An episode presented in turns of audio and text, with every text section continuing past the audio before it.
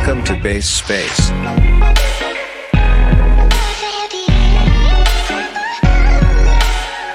crypto podcast. Base Space. So, hey everyone, welcome to the Base Space. Uh, this is a crypto podcast hosted by myself, the Crypto Mewtwo, Chase Coins and Super High that creates opportunities for growth, networking, education in the crypto industry.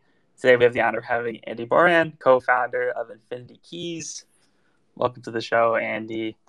I mean, thank you been... for having me, friends. I'm you... so stoked to be here. You've uh, you've kind of snuck on the show a few times. I do that. You're so sneaky, man. Um, so what's life been like, man? How's uh, what's it like being an entrepreneur now, man? And gentle uh, frogs, the deep end. Gentle frogs and gentle penguins. Um, uh, so I, if you don't know, I worked for Chainlink Labs through starting in December or not December in in DeFi summer 2020 through uh, this year about March. Uh, I left. So I, uh, that's kind of how I got to know the base space, the frogs, the Marines, everything um, connected, and of course, you know, the Chainlink Labs team. Uh, amazing to be a part of that. Um, since left, the main question every Marine asks is, is, "Why did you leave?" And they like give me the side eye, like something up. And so I, I just want to start with that. Like uh, everybody needs to know the reason I left is because I had the opportunity to be a founder for a dream project of my own. Um, I, I, had this idea. I've loved this idea for a very long time, and um, as as my connections in the space grew and my understanding of the space, especially the metaverse grew, and this opportunity arose, it was it was an hour never dream. I'm a little bit older than uh, than some people in crypto, and so there are limited opportunities for me to pursue my own dream um, and really build something. And this just grabbed me by the throat and wouldn't let go. And so I, I had a decision: do do I build something of my own and and go for it, um, or do I build, uh, you know, continue helping to build like you know the fourth industrial revolution standard? Um, and, and, i went for it on my own. I am still a massive chainlink fanboy. I am a huge supporter of the team at chainlink labs um, I have no doubts whatsoever about the the import of what they're building over there. But life as a founder is a different animal, and I couldn't do two things at once. It was uh, not possible for me to um, coexist in that world. And so, um, man, th- things have been really wild. I can get into some of the details now. It's been um, let's see, what is it, the eighth month, and I left after the second month. So it's been about six months. I've been doing this full time, but the project's really lived in my heart for quite a lot longer than that. Oh man, yeah, I, I still hear your name come up from time to time uh, on Zoom calls. So I think your legacy on a Chainlink Labs only good things, my man. So don't sweat it at all. Well, I've got war stories. Um, you know, I was there uh, when not many people were there. Um, just I, I, happened to be at the right place, time, and I came in with the right experience um, for for a moment in time, and so I was incredibly fortunate to uh, learn under some um, insanely talented people. Um, Adelyn included. You guys all know Adelyn. Uh, I don't know. I'm not going to dox everybody on the team that, that trained me up there, but um, so I was incredibly fortunate to be part of that. And, and not only that, but like to be part of a growing organization in the middle of this crazy, you know, bull run and DeFi explosion and everything. Um, but to see the way that Sergey and the leadership team took the team from you know 50 to 300 and like scaled that and really took that process that was just an amazing opportunity to be part of like uh, uh, this moment in time and see what that looked like which you know helped inspire like I think I can do this. I think I can start from zero and start to grow, and it's going to take a long time. It's going to take guts, um, but having that uh, as part of my education in uh, Chainlink Labs definitely an inspirational part of.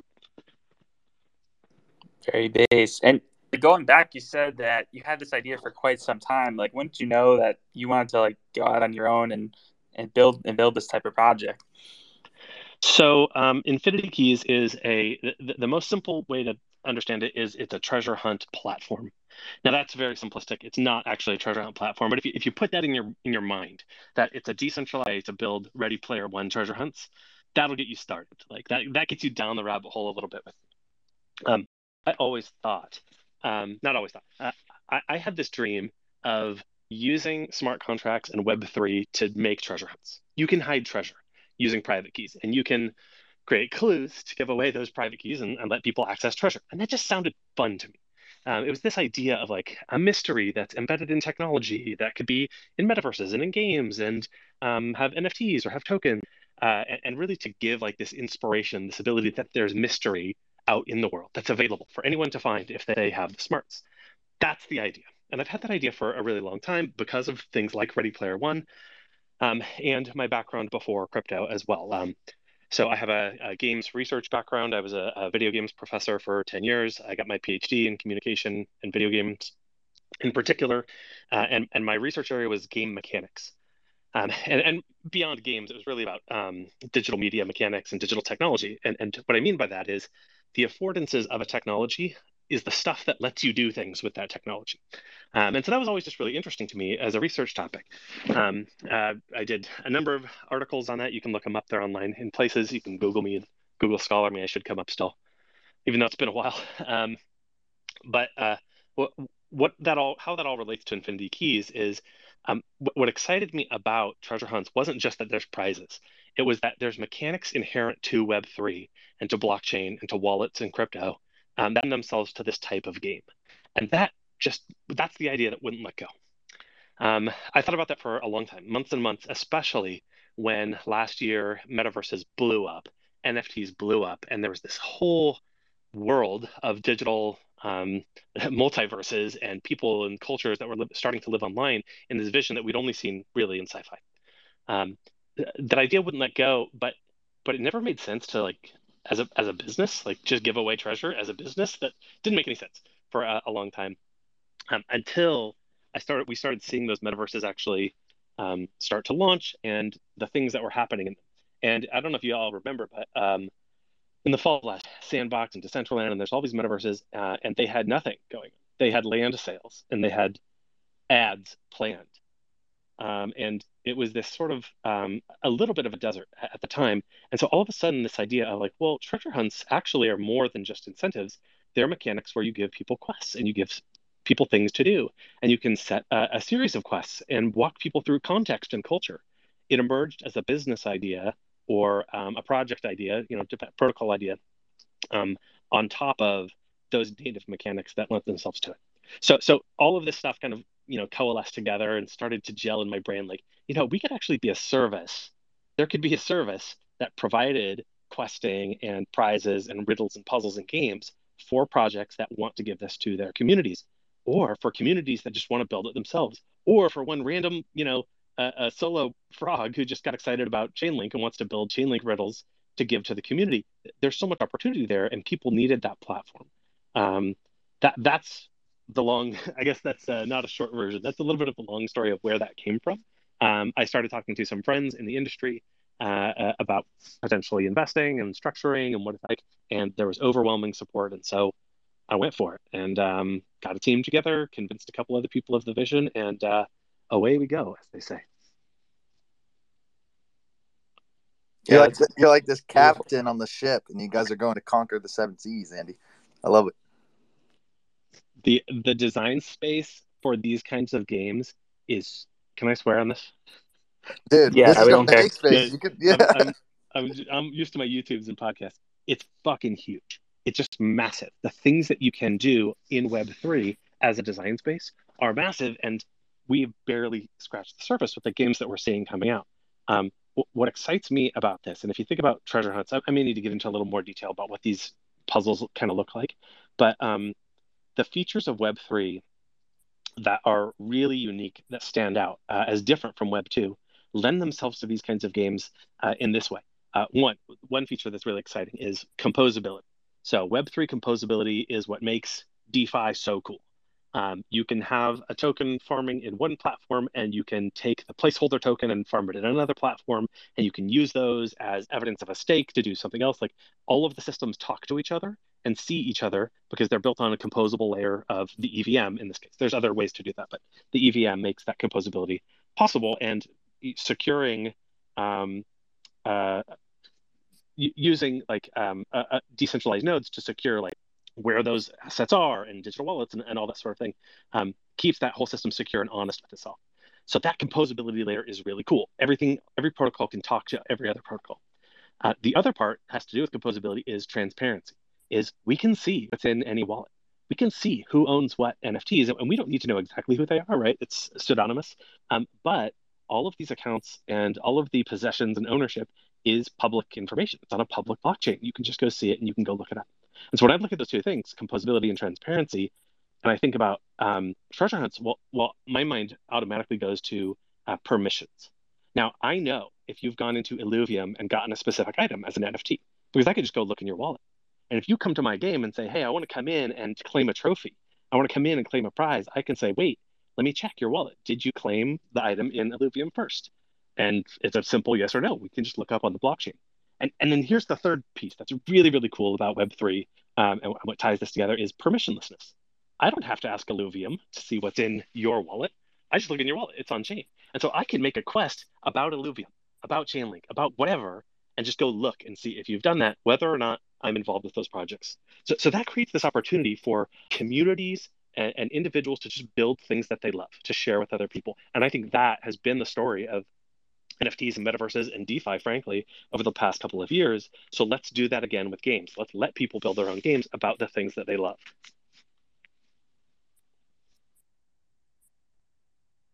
yeah, like what almost came to my mind is like if you were and if you ever played like Xbox Live like back in the day and they had like those achievements that popped up, like someone could just go and you know build like their own achievement model or build like their own their own mini games or you know if you played like Halo Forge and you like had like these pieces right that you can construct and like build your own maps or game modes and things like that, we can like extrapolate that to to Web three and apply it not only just to like a singular game but basically any any element that you can re- read on the blockchain. Not so fast, my friend. Yes, you get it. You absolutely get it. We can do that now. But here's where things get a level just super even more based. uh, what's the what's the uh, uh, the next level of based? Whatever. Um, sorry, my machine's going off here. Stop beeping. One sec. Okay, I'm back. Sorry. Um, here's where things take that next step is not only can we create our own achievement system and give people quests and guides to go through Web3 stuff, but hey, baby, we got Chainlink external adapters.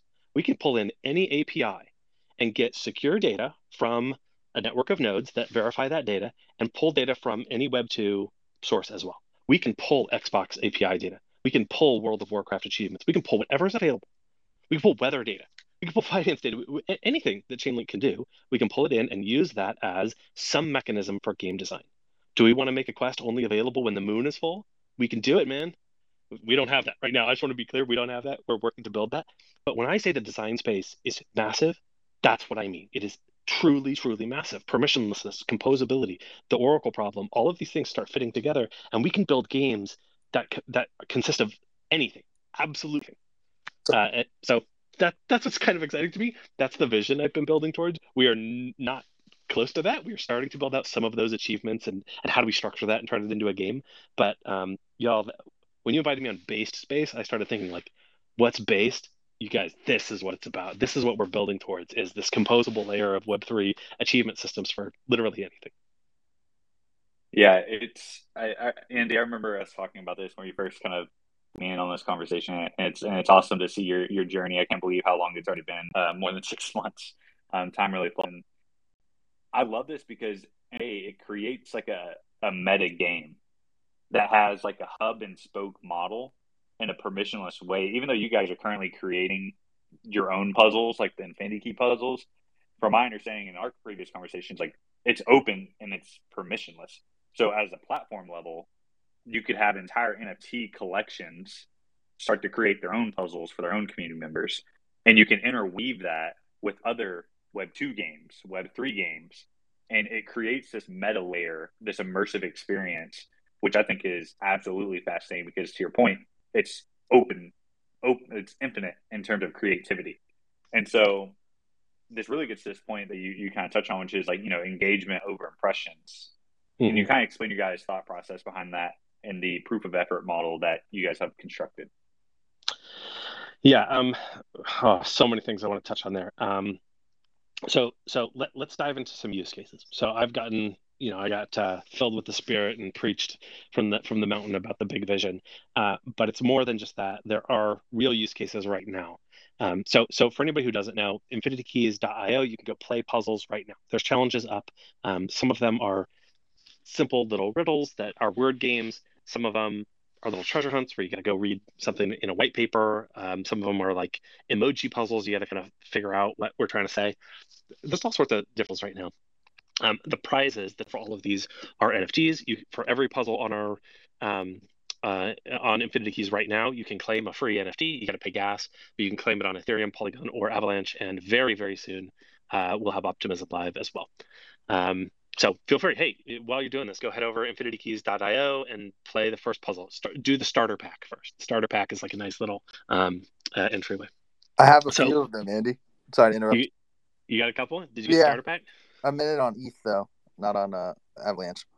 That's all right. Mint wherever you want, man. It doesn't matter. It's composable. We just look wherever. Like we look at your wallet. It's it's on the Block Explorer. It's on Snowscan. Sure, it's there. It's fine. Um, you mint where you're comfortable, because this is not meant to be like an ETH focused application or you know a, even a cross chain application. It's meant to be a metaverse application.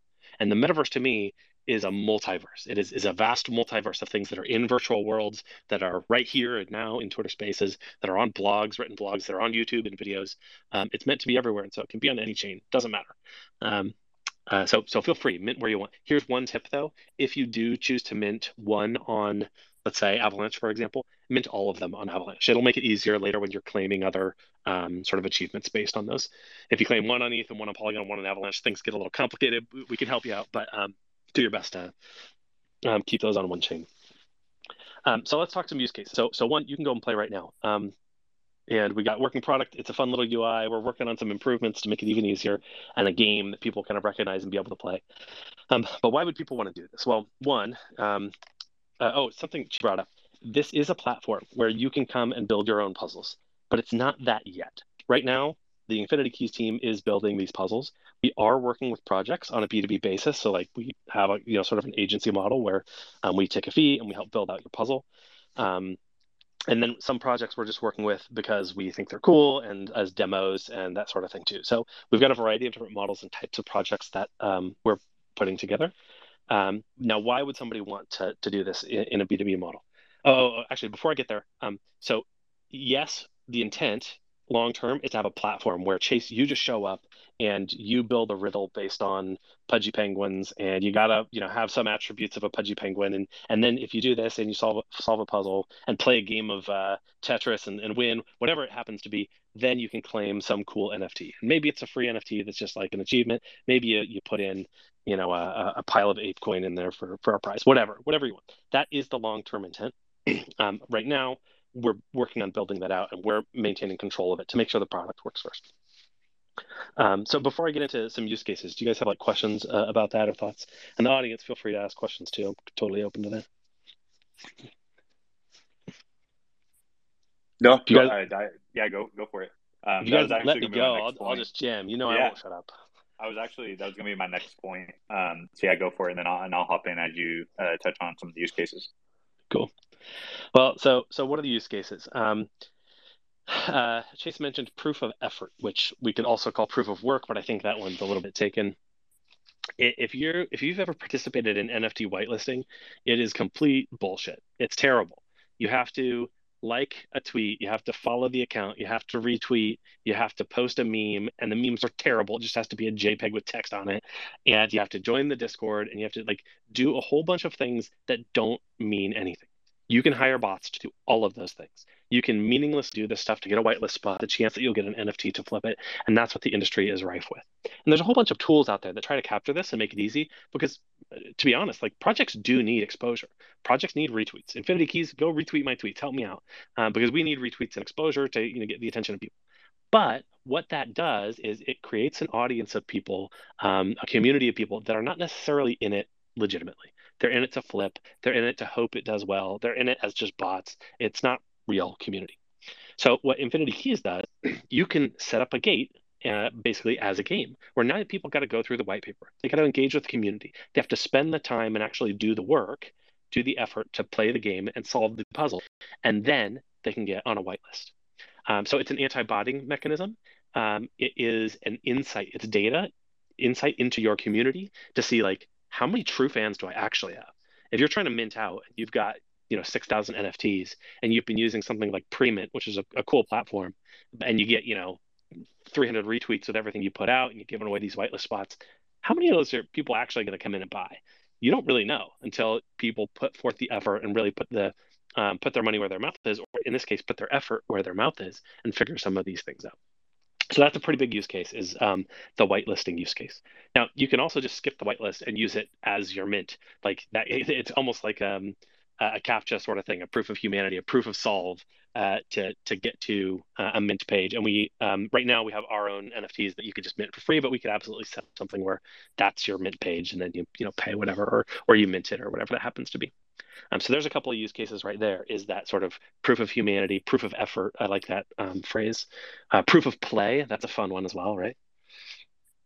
And I think also it, it has like almost a natural built-in marketing campaign if, you know, assuming at this point, you know, it's a self-constructed puzzle. Because I, I don't know if you recall, uh, uh, this was probably, I don't know, like close to a decade ago now, but Cicada 3301 I don't know if you remember, but that just kind of like took the internet by storm. And Absolutely, because man. of the the fascination of the puzzle and the intricacies and how in depth it was, it garnered so much hype and marketing just around the engagement process that you're you're hinting at. So it's it's even almost like an investment, you know, for NFT collections to get uh, kind of like in the hype and actually try to like work to solve this like treasure and maybe you know at the end of the tunnel is you know in the future the one of one NFTs versus you know paying you know 400 ETH for you know left facing uh, NFT collection. You know, um, so we did a ton of uh, product research and treasure hunt research, especially NFT and crypto related, before you know as we kind of develop the product and position it. And um, there's some really interesting lessons, and that one, Cicada one, is is a fantastic example where there weren't that many digital treasure hunts, especially not that deep, and it got incredible press afterwards. There's a couple other uh, great treasure hunts and sort of mysteries that have gotten fantastic press. There was a Meebits one with the pigs. There's a Bored Apes one that everybody um, in the video, uh, and then what was the other one I was thinking of? Uh, oh, oh, Temple DAO. Temple did a really fantastic treasure hunty type of thing as well. And when there are good treasure hunts that have big communities, um, they garner press, and so you get a fantastic write up, and you get a lot of attention to a project, uh, and it's pretty cool. However, if you're a project without that defined community, if you're a project who's just starting up and trying to engage a community, treasure hunts like as just as those uh, as those are laid out are not always the best. And and we've made some design changes based on this. But let's think about a treasure hunt real quick. Um, uh, the prize is a Bitcoin, a single Bitcoin. Uh, how much is Bitcoin worth? 21 grand. That's a pretty good chunk of money. Um, so if I put up one Bitcoin as a prize, uh, that's going to have to take some effort, right? Like that's kind of what you want to see is you want to see somebody put some real effort into that to be able to claim this prize because you want the puzzle to be mysterious and people to get excited about it and have this whole viral campaign happen. But what actually happens instead of people when they see a Bitcoin as a prize or some massive prize, a punk, a crypto punk as a prize, most people say, "Wow, that's valuable. I'll never be able to solve it. I'll read about it later," and they peace out, and you lose them. And that happens to 90% of people. And so you think you're going to get 1,000, 10,000 people in, and really you get 100 people in the door um, if you have a big prize. Because people just assume, well, the work that I'm going to have to do, I'm not skilled enough to do. Um, and, and, and that's true for the most cases for a lot of those. When you join and you and you start and you try, some of those initial clues they got to be hard because there's a really big prize at the end, uh, and people just realize like, oh, I'm too dumb for this, and I'm not going to figure it out, so I'm just going to watch. And what ends up happening over the course of a couple of weeks is like five people are working on this and 30 people are watching. And now the project has blown not only the prize money of a bitcoin but all the work of building like custom pages and code breaking and like nfts and like all the stuff that goes into it. They've spent an insane amount of money for pretty low roi it, it turns out to be not that great. And i've seen some really amazing hunts that just don't get traction because they're too hard uh, and and people don't have the time to spend on something that they're not going to benefit from. They'd rather do uh, read about it later or just forget about it and um, say la vie. So, okay, so that so so yes, Chase, there is marketing built in, but it's got to be the right combination. So what have we done about this? Instead of going for these big, you know, huge prizes and, and big viral events, um, uh, we have decided to make puzzles that are accessible to everybody. Um, the prizes are free to mint or, or free NFTs. You got to pay gas, um, and you can get a pretty cool NFT. And why would you want that NFT? Well, they are cool. They look really nice. They're these ancient maps. They have some um, infinity keys hidden in there visually. They've got Easter eggs in every one. You can go look for it. It's just for fun. Um, and so you get NFT, you get this experience. And also on a later puzzle, if you continue playing Infinity Keys, we might require that NFT. And so, oh, now we can do sort of these questing and achievements and we can build a game out of it that doesn't have this big prize thing. And you know it's accessible. You know it's something you can solve. The other component that we really focus on and build in is this other use case that I'll get to. It's not just a marketing campaign, it's a community engagement campaign. Uh, successful treasure hunts result in people talking about the hunt. I am a successful, I, have built a successful game when people are in a Discord talking about how do I solve this? Could it be this? Could it be this? How do you do this?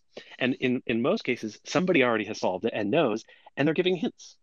These prizes aren't worth anything, um, hundreds or thousands of dollars, they're, they're for fun. And so people don't spoil it. They help each other out and they give nudges and hints. Um, and so other can play the game and have fun. The result is engagement, connection with a community. You're building relationships. You're learning about a project and the game and about each other, um, which is a far more valuable result to me. And that, that's what we're after. So we want to create these game spaces where people are having fun. They're having these aha moments. They're having collectibles they're doing these things. Um, they're not competing for each other for a single prize and going cutthroat and then hoping it gets a write up in Decrypt or whatever. Um, that that's not my goal. My goal is that community and that engagement. Um, or as my friend Chair, uh, who's here in the audience, likes to say, extending engagement. You take the audience, the group you have, and extend that. Give them more. Um, build for your community and give them things to do. It's a it's a different type of reality, um, Chase, uh, a different type of marketing, and you know people talk get a lot of lip service to you know build for your community and put community first.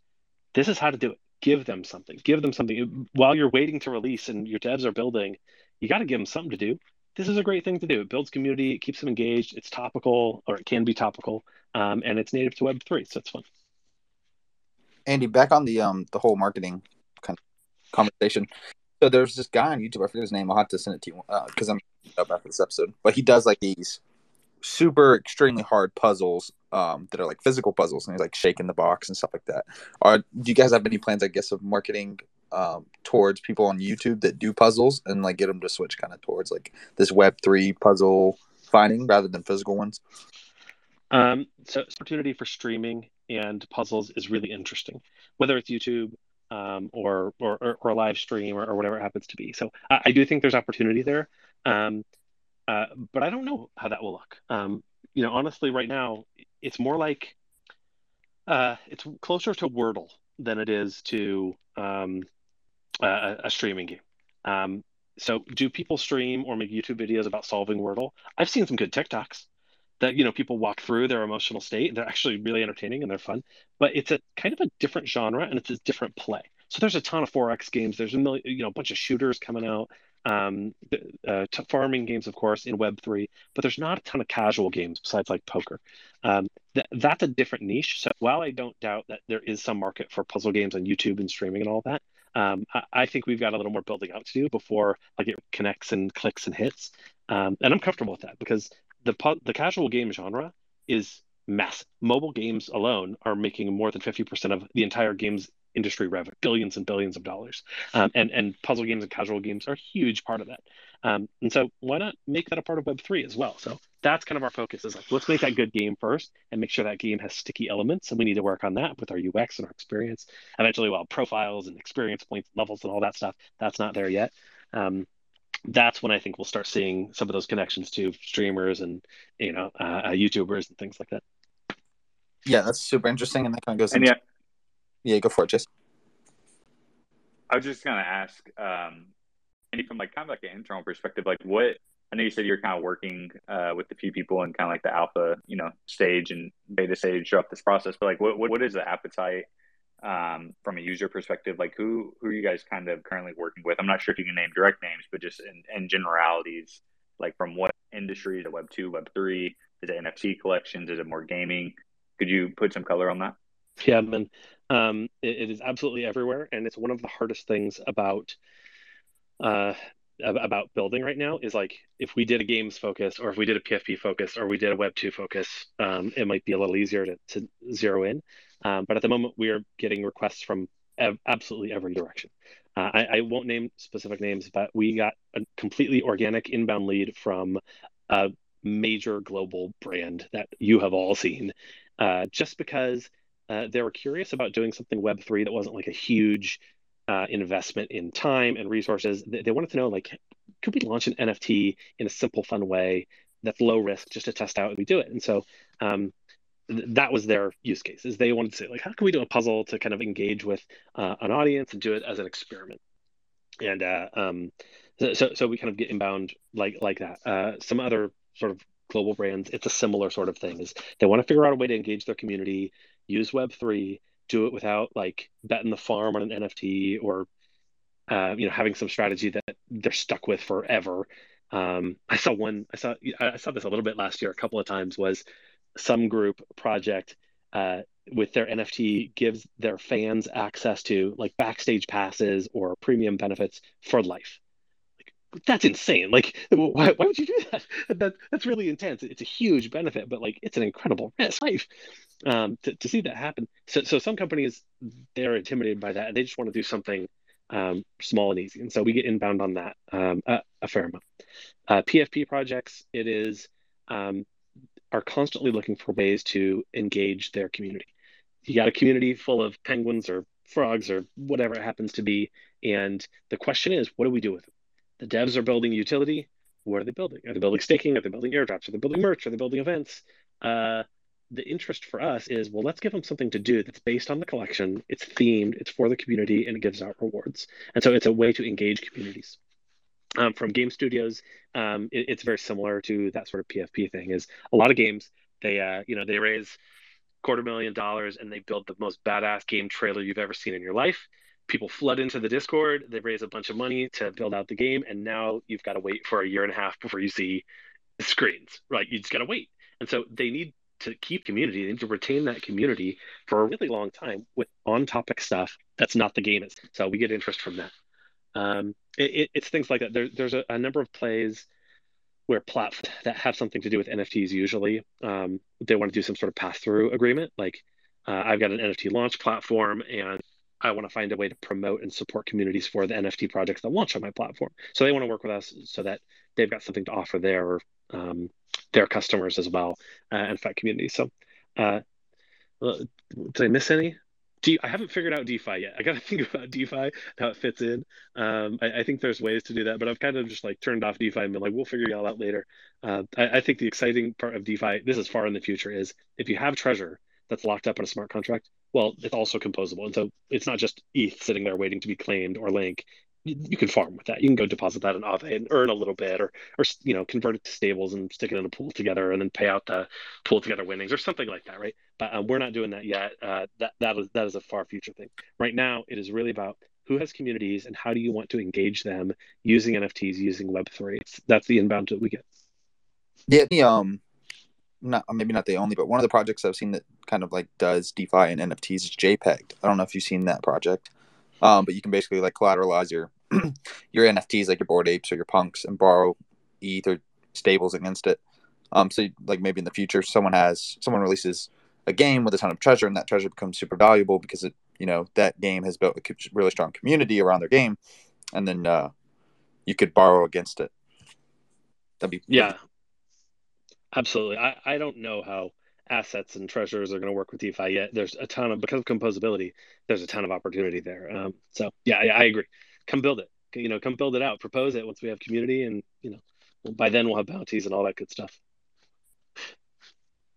So also, um, I was going to ask this earlier. So I know you guys have 24 puzzles. What is like your goal at the end of the year? How many puzzles do you want to have on there? Um, I, I don't know. I, I knew that when we had three, it wasn't enough, and um, recently we knew that we had 20 or so and it was a mess and so we had to organize them. And if you go to the website now there's a button that says packs and so now they're a little bit organized into packs. Um, uh, right now my mission is to make a product that makes sense. They're called alpha trophies when you get one of the nfts because this is the alpha. We're building in public. This is not final game. What we're doing is we're soliciting user feedback and we get feedback for everybody that plays. Um, but if you go now and like you click on a puzzle it doesn't always make sense what you're supposed to. And and so that's the sort of thing we're trying to figure out before we really go ham.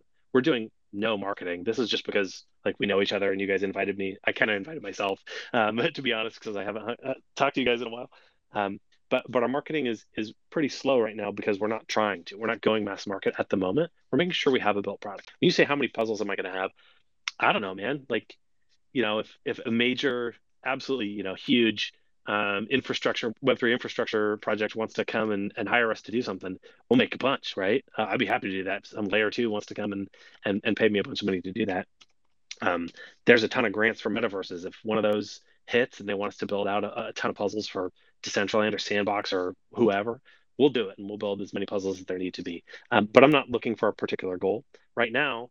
There's enough puzzles out there for people to explore a variety of levels of difficulty. There's a few easier ones. There's places where you're definitely going to get stuck because there are some that are hard um, that nobody's been able to figure out yet that we made intentionally hard. Uh, and so we're just trying to find what's the balance? What's too hard for most people? Where is that? So this really is the alpha test. We're building in public. We're opening the product for feedback. Uh, we're giving out NFTs and starting to build the community and explain the vision to people. What um, what's your hardest one? Oh, Avalanche. Avalanche. Okay. Yeah. Um, nobody nobody solved that one. Okay, I'm gonna I'm gonna try to solve that. I've been like trying to do them as we're talking too. no, um, don't start there. Don't start the hardest one.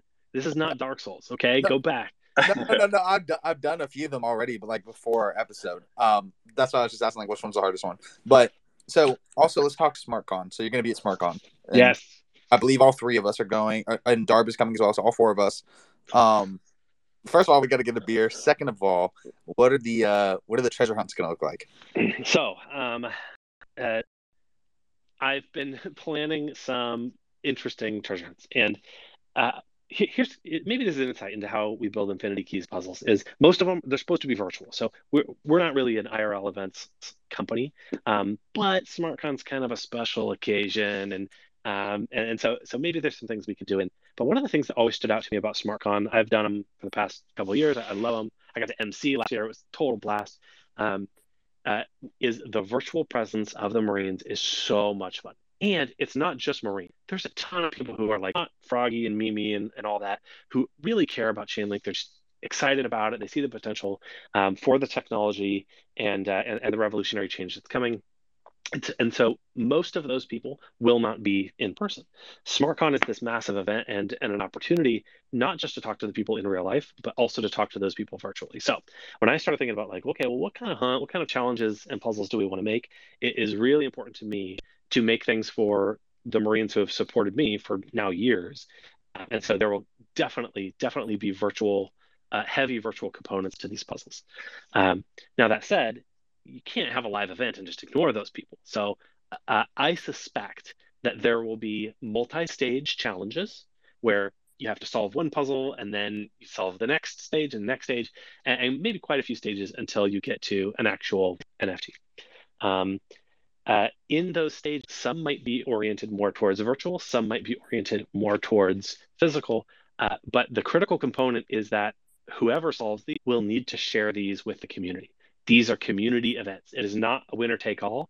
It is threshold. You're going to have to have so many mints of these final challenges. And so you're going to have to help each other.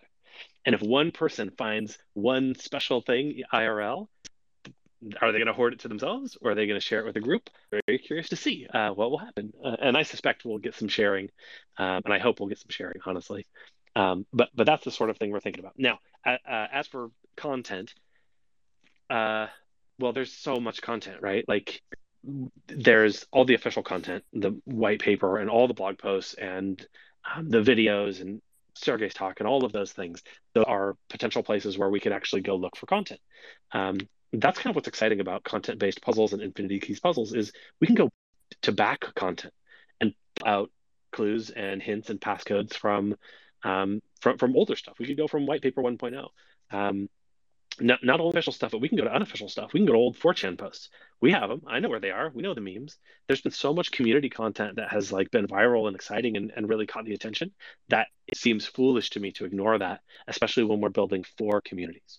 So um, the content will be Chainlink, and that is an extremely broad topic, um, which means you're going to have to work together with people have different areas of expertise. Some people who are 4chan experts, and some people who are CLG level into the weeds white paper experts, and some people who are, um, you know, have uh, are watching SmartCon every single talk and taking notes. Um, um, it, it's really expansive. Now, I, I will say this: uh, like I said earlier, it is really important to me that accessibility is um, featured and so everybody will be able to solve this that, that that is the goal and there will be places where people can go and work together and talk and and that sort of thing so those are some of my goals my thoughts i do have several plans in the works already that are super fun. Um, some are goofy, some are nice throwbacks. You know, I don't know, all sorts of stuff. I, I think Chase has a question, but uh, just real quick before when Infinity Keys token? Um, when needed. Um, when to- when token needed.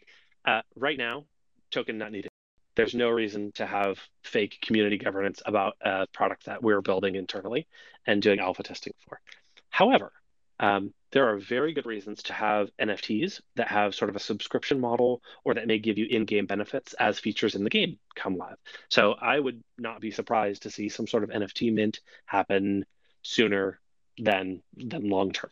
Um, so that's thing number one is like how, how do you build a community and really get people exposed to the product and working with it in a NFTs are a good way to do that.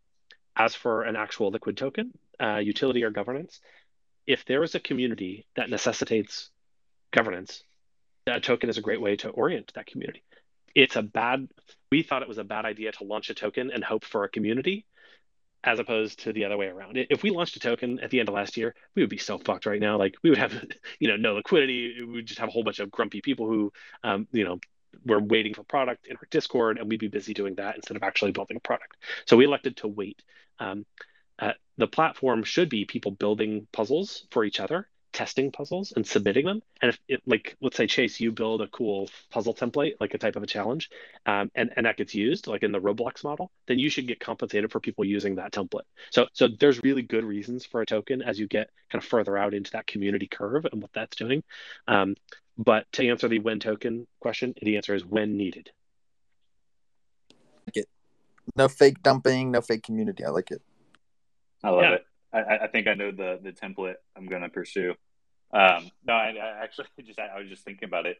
Um, just ideating here, like kind of ideas. I'm curious. Like, have you ever thought about a sort of a, like a digital escape room PvP experience for the more uh, intense puzzle hunters? Right. You know, because I'd imagine there's probably you know eventually people who are um, very serious about code breaking or puzzle, you know, they, they may want to pursue a PvP style environment. You know, there's a lot of competition just in anything, right? And so, would it be possible with this platform and using smart contracts to maybe have like a user bonded system in which you could lock funds in this like digital escape room? And in order to unlock your your funds, you have to win the PvP round of solving the puzzle before your competition. So you just proposed this incredible use case for a metaverse land you get a plot of land, build it, and uh, and what do you need? You need an audience. You need uh, an, an, arbiter. You need a third party who can trustlessly hold assets in a way and verify whether or not somebody actually won in this competitive scene. That's what Infinity Keys is for. It's the platform to make that possible. Now you go build whatever you want. You can make it a riddle. You can make it a maze in a metaverse. You can make it an, an arcade shooter game, you know, flash game, um, or you can make it this PvP escape room sort of thing. Make it a narrative mystery and set a timer you do whatever you want. Um, I think that's an insanely cool idea. Like, there's this cool niche audience for it. There's people who are hyper competitive who would put up some money for it to, you know, make make it exciting. Um, th- that sort of thing absolutely is in the scope of of what's possible. Um, I- will be honest, I don't want to build that um, myself personally. Um, but I, what I want to do is make a system where if you get excited to build that, you can. You can come and you can spend a month or two and tweak it and make this cool thing, and then you let it run. And guess what? You, you take a rake from the pot because now you built this template out, it's being used, people contribute, the prize gets paid out, and, and you take a whatever it is, 2% rake. That's a creator owned model. That that's exactly the vision of Web3 is you can make something and use the tools that are decentralized and available to have passive income on the side and to any financial freedom for yourself while providing legitimate real games and experiences for people. Yeah, I, uh, I, I love that, and I love the the scalability of that to where there are levels of how you can interact with Infinity Keys, either as a um, a developer, you know, in time, or a creator, a puzzle creator, or maybe you just want the engagement or the um, just having fun and, and solving the puzzles from a user perspective. Yeah, um, you know, I, I see hackathons as an amazing place for Infinity Keys in the future once we have a lot more funding uh, to to incentivize developers to bring in, especially Chainlink external adapters for games. Like I talked about earlier, like that's so exciting. Let's find a weird use case for sea level. let's find a cool use case for um, for astrology. Let's make astrology based puzzles based on literally what's in the sky at a given location at the moment. Pull that data in. That sort of thing is definitely within the scope of, of what we envision for this. Uh, it's just a matter of getting there. And for us, like right now, we're trying to make sure that we've got a product that when people play it, they get it. Oh, I get it. This is a game. You know, try, uh, I can win achievements, and oh, they're NFTs. Oh, that's interesting. It stacks, and then they do what you just did. Hey, I wonder if we could do this. Come into the Discord, go to the build channel, and be like, "Hey, can you do this?" And I'm going to say the same thing. I'm going to say, "Yeah, go build it. Pitch it to us. What does it look like?" I see. Uh, I see. Uh, um, some Aavegotchi people in here as well. We got some Aavegotchi friendly people in our Discord as well, and they're starting to think along these ways. Like, what can we build that aligns with our game? What can we build that aligns with metaverses or cryptovoxels or my event? Um, and that's the sort of spirit that we really want to be able to support.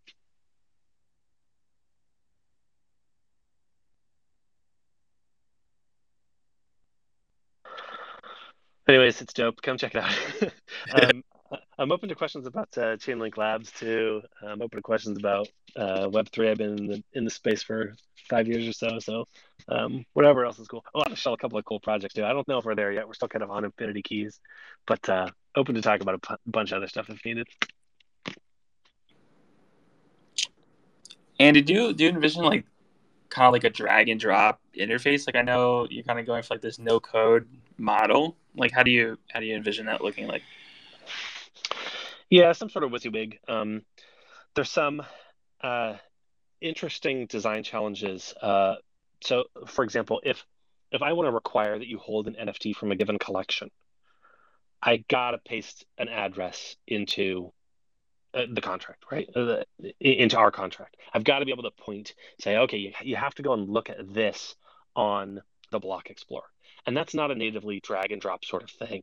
Um, you know, if you just have a, a drop down menu of every possible NFT collection on Ethereum, that's not it, it, it's not a good user experience. And so um, we've got to do a lot of thinking about that and, and how we're going to do that. And so that's one of the reasons why it's not customer you know community facing right now.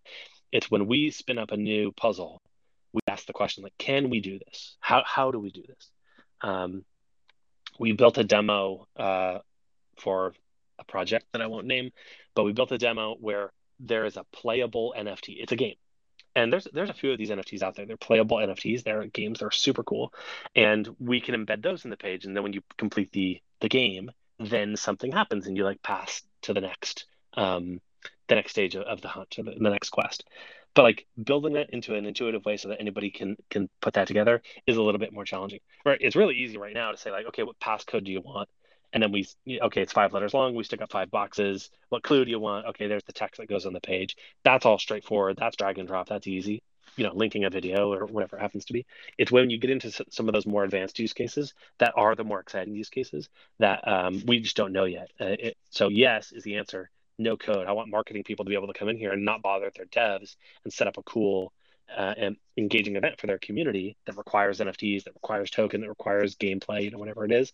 Uh, but I don't know how that's going to look yet. Got it. Very cool. Um, oh, I see Darb wants to come up. Well, maybe Darb has a question for you, Andy. Sure, man.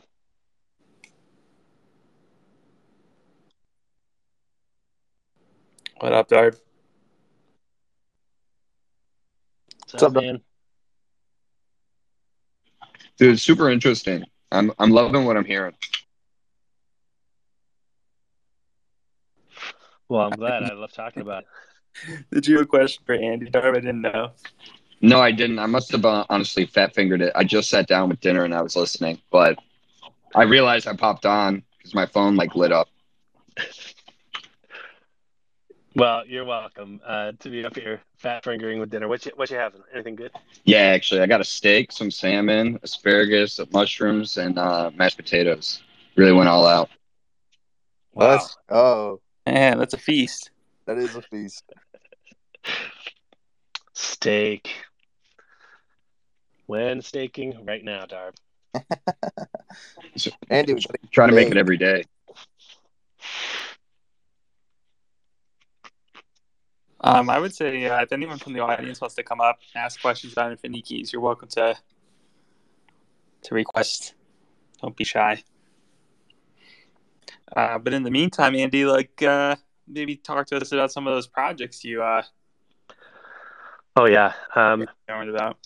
so there's an interesting one that we just did an Infinity Keys launch with. So yeah, I'm going to show my own project, but it's San S A N um, Sounds San Sounds. It's interesting. They've got um, a PFP release coming up, and they've got comics and lore with it. And then there's uh, music-based stuff. So they've got a DJ Kaku is the DJ's name, who's great, um, who's involved, and they're doing some really interesting stuff uh, as well. So uh, I checked them out. They're they have uh, some decent traction, and they've got great art and a good community spirit. Um, I, I would definitely say. Uh, another one is uh, some friends of mine have this project called Coral, and if you guys are following the Avalanche ecosystem, um, it was on the uh, the guy was on the uh, subnet show, just the most recent one this week. Talked a little about Coral, and it's a I think Coral dot. Oh, what is it? It's not fun. I don't know what the, the website is, but it's like Coral, like um, Coral Reef, and it's a music platform where they're doing basically social tokens and referral bonuses to upset ticketing and um, uh, and, and like Facebook ads and crap like that. It's really interesting. Super smart team, um, and they're building on Avalanche subnet, which is really interesting to me as well. Um, what was the other one? Oh, I had a great one in mind. I don't know. You know, I, I see so many good projects these days. Um, oh, oh, oh, Zero DAO. Have you guys seen Zero DAO? I have not. or maybe zero confirmation. It's zero confirmation. Um, zero confirmation is adjacent to Ren. If you guys are like uh, familiar with Ren, and they do cross-chain um, Bitcoin swaps with zero confirmations. Like they do it really fast, and they've got a way to do it that uh, it's. I don't know exactly how it works. I feel like it's kind of like Flash Loan, and then they do this um, automatic transition and then settle up later. Um, but but it's a really interesting model, and they've already transferred a ton of Bitcoin across a number of different chains. Um, so zero confirmation is really interesting. There's some friends of mine. I have no token in the project. It's just some guys that I've known for a long time that are doing cool stuff in DeFi. So giving them a shout out. Uh, there's this Very other cool. project that's really dope. It's called Chainlink. Have you guys heard of that one? Never heard of it. Nah. Tell us more. Uh, I don't know. They run stuff out of a nail salon in San Francisco, is what I hear. Um, Thought it was the Bahamas or the Grand Canyons. the it turns out the uh, nail salon was not in the game. It was in Sergey's basement. Just just a little bit of lore to keep in mind. You never know when that stuff's going to come up. Um, I'm really excited for SmartCon. You know, I, in my experience uh, working at Chainlink Labs, is they tell you as much truth as they can at all times. If whatever staking will come out is when staking is ready, uh, whatever they can release, and they're confident that it will be secure and real, they'll release it. Um, and so I, I'm really excited to see um, what's coming up for this. I don't know how much it will be for staking. Uh, I don't know how much we'll hear about CCIP. I've talked before about how excited I am about Deco. I think I don't, I don't know if they're doing anything with it whatsoever, but man, I can't wait for Deco for Infinity Keys. Deco would be a killer use case. Um, so uh, um, I'm just excited to see what comes out and how people are using it, um, and uh, and what the new stuff is. Keepers, like Keepers, is such an underrated product um, that there's got to be some really dope use cases with that that I hope we see. Shout out to the Keepers crew. I know some of those guys. Yeah, you know, Andy, I was actually thinking about um, Keeper specifically for Infinity Keys, and I- I, see a lot of synergy um, between, you know, maybe like starting and stopping, like puzzle quest rounds if they're time based, or even, you know, if there's any sort of treasure hunts that may be like on chain potentially, Mhm. uh, you you could use keepers So I think from a platform perspective, I see a lot of synergy between you guys and, and Keepers. Well, like thresholds. So thresholds are really interesting. Is if you solve a puzzle, you get to the next stage. Good for you. But again, my goal isn't to reward you; it's to reward a community and make people work together. So I want to let the next stage advance after a thousand people discover this. And so that's a great use case for keepers. It's an on-chain check, and then you can release the next sort of thing for an on-chain puzzle is to do that monitoring. So um, when it makes financial sense for everybody, those are absolutely uh, things that you know we'll look into. I was just thinking you could even do, have like uh, cooldowns for certain quests and puzzles. Yeah, um, that's a good idea. Or like you can only attempt so many a day, and then like it uses some resource. You know, like mobile games, you have 30 attempts a day, and then you got to wait and recharge your stuff. Um, there's some really interesting stuff there. Yeah, you could combine it with like a step counter as well. That'd be pretty dope. Oh, that's interesting. So I got my Infinity Keys NFT and I have to stake it. And then if it's staked, that's when I can like actually access puzzles and maybe I get a bonus if it's staked or something like that. And then when I'm done with my energy, I have to stick it in a different place and do my step counter or wait till the uh, you know the moon cycle or, or whatever it happens to be. yeah, you gotta encourage just Web three people to be more active, get you the sunlight. uh, decentralized oracle for touching grass. Special gloves. That's funny. I know enough. If We're y'all like- are smoke, smoking us, Not me. No. not you guys, but Web three. Oh, oh, oh, oh. the possibilities are endless, Andy. That's for sure. As long as you can bring it on chain. Absolutely. Uh, man, I, I uh, this was really cool, Andy. I, I appreciate you reaching out and sharing your project. I'm I'm actually super pumped for you, man. Like it's really cool to see like friends just start their own projects and endeavors and go off on their own. And uh, yeah, man, always happy to support anything anything that you're doing. Let me know when I can like purchase my own puzzle, and I'll uh, 100% support support. Um, well, I, I'm not alone is one of the things. I've got a killer team. Chair in the audience is uh, um, technical PM extraordinaire. I've known him for probably about a year now uh, on a variety of other projects in Web3 and um, super. I wouldn't be able to do this without him. Uh, and the devs that I have, um, some are anon and prefer to stay that way. But uh, if you go to our um, if you go to the Infinity Keys IO, there's a section called Thesis. That's our white paper. You can read it. It's got far more detailed information about our visions and plans. But then also at the bottom has the team is doxed, and so you can read about everybody and their experiences. Um, it looks like a little bit of a big team, but you know some people are working for token, people are working part time, people are hustling to make this happen. We're running lean and small, um, and really trying to get a good product going before we hit something like a token sale or a major event. But um, uh, we are we are still so my, my team is just uh, awesome. I, I got a great crew of advisors and uh, investors as well. That um, you know, we, we do have some investors, and they're they're angel investors. That's not VC funds. It's people who know the space, who care about what we're doing, um, who care about me and and what we're building. So uh, I'm really fortunate to not be alone. Uh, I've got you know people, communities like you guys, which I appreciate as well. Because I know I've got that support, even in this industry where everybody's building and kind of in their own spot. Um, get together with some folks and talk through things, and people are, are willing to talk. So uh, that that's awesome. Um, that said, uh, we are still closing our angel round. We got a little bit more money to raise. We're, we're doing pretty good. Uh, but if there are angel investors that are listening, feel free to reach out, talk. I can talk to you about the opportunity and what it looks like, and uh, and and see whether or not it's a fit. Great based. I want to talk to you about that off podcast. Yeah, we should not do uh, Chase, super. You have any more questions for the legend, Andy? Not questions, but just uh, gratitude. Andy, thanks for coming on. You, you know, basically gave us a chance when we were starting our podcast, and it was super dope to, you know, receive that love and support from you. So anything we can do to help support you, just let us know. Yeah, plus one from my side. Um, Andy, it was great, great speaking with you and, and catching up. It's it's been too long, and I look forward to uh, seeing you at SmartCon. Absolutely. I'm looking forward to it so much. It's it's going to be fun. I'm going to be working. I'm going to be hustling. Um, I'm always working. I'm always hustling. So if you want to come hang out and work and hustle with me, um, happy to have you in the Discord. Happy to have you on our hunts. Uh, this is work to me. It's fun. Like it's making the vision reality. You know, we're building it right here. This is the bear market. Come on, man. Let's do it. Let's put this together and be ready for the next run.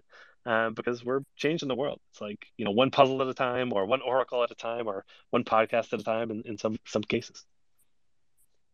Let's go. All right, guys, that's a wrap. Stay based, everyone. Thanks again, Andy, for coming on, and shout out to all the listeners. Stay based.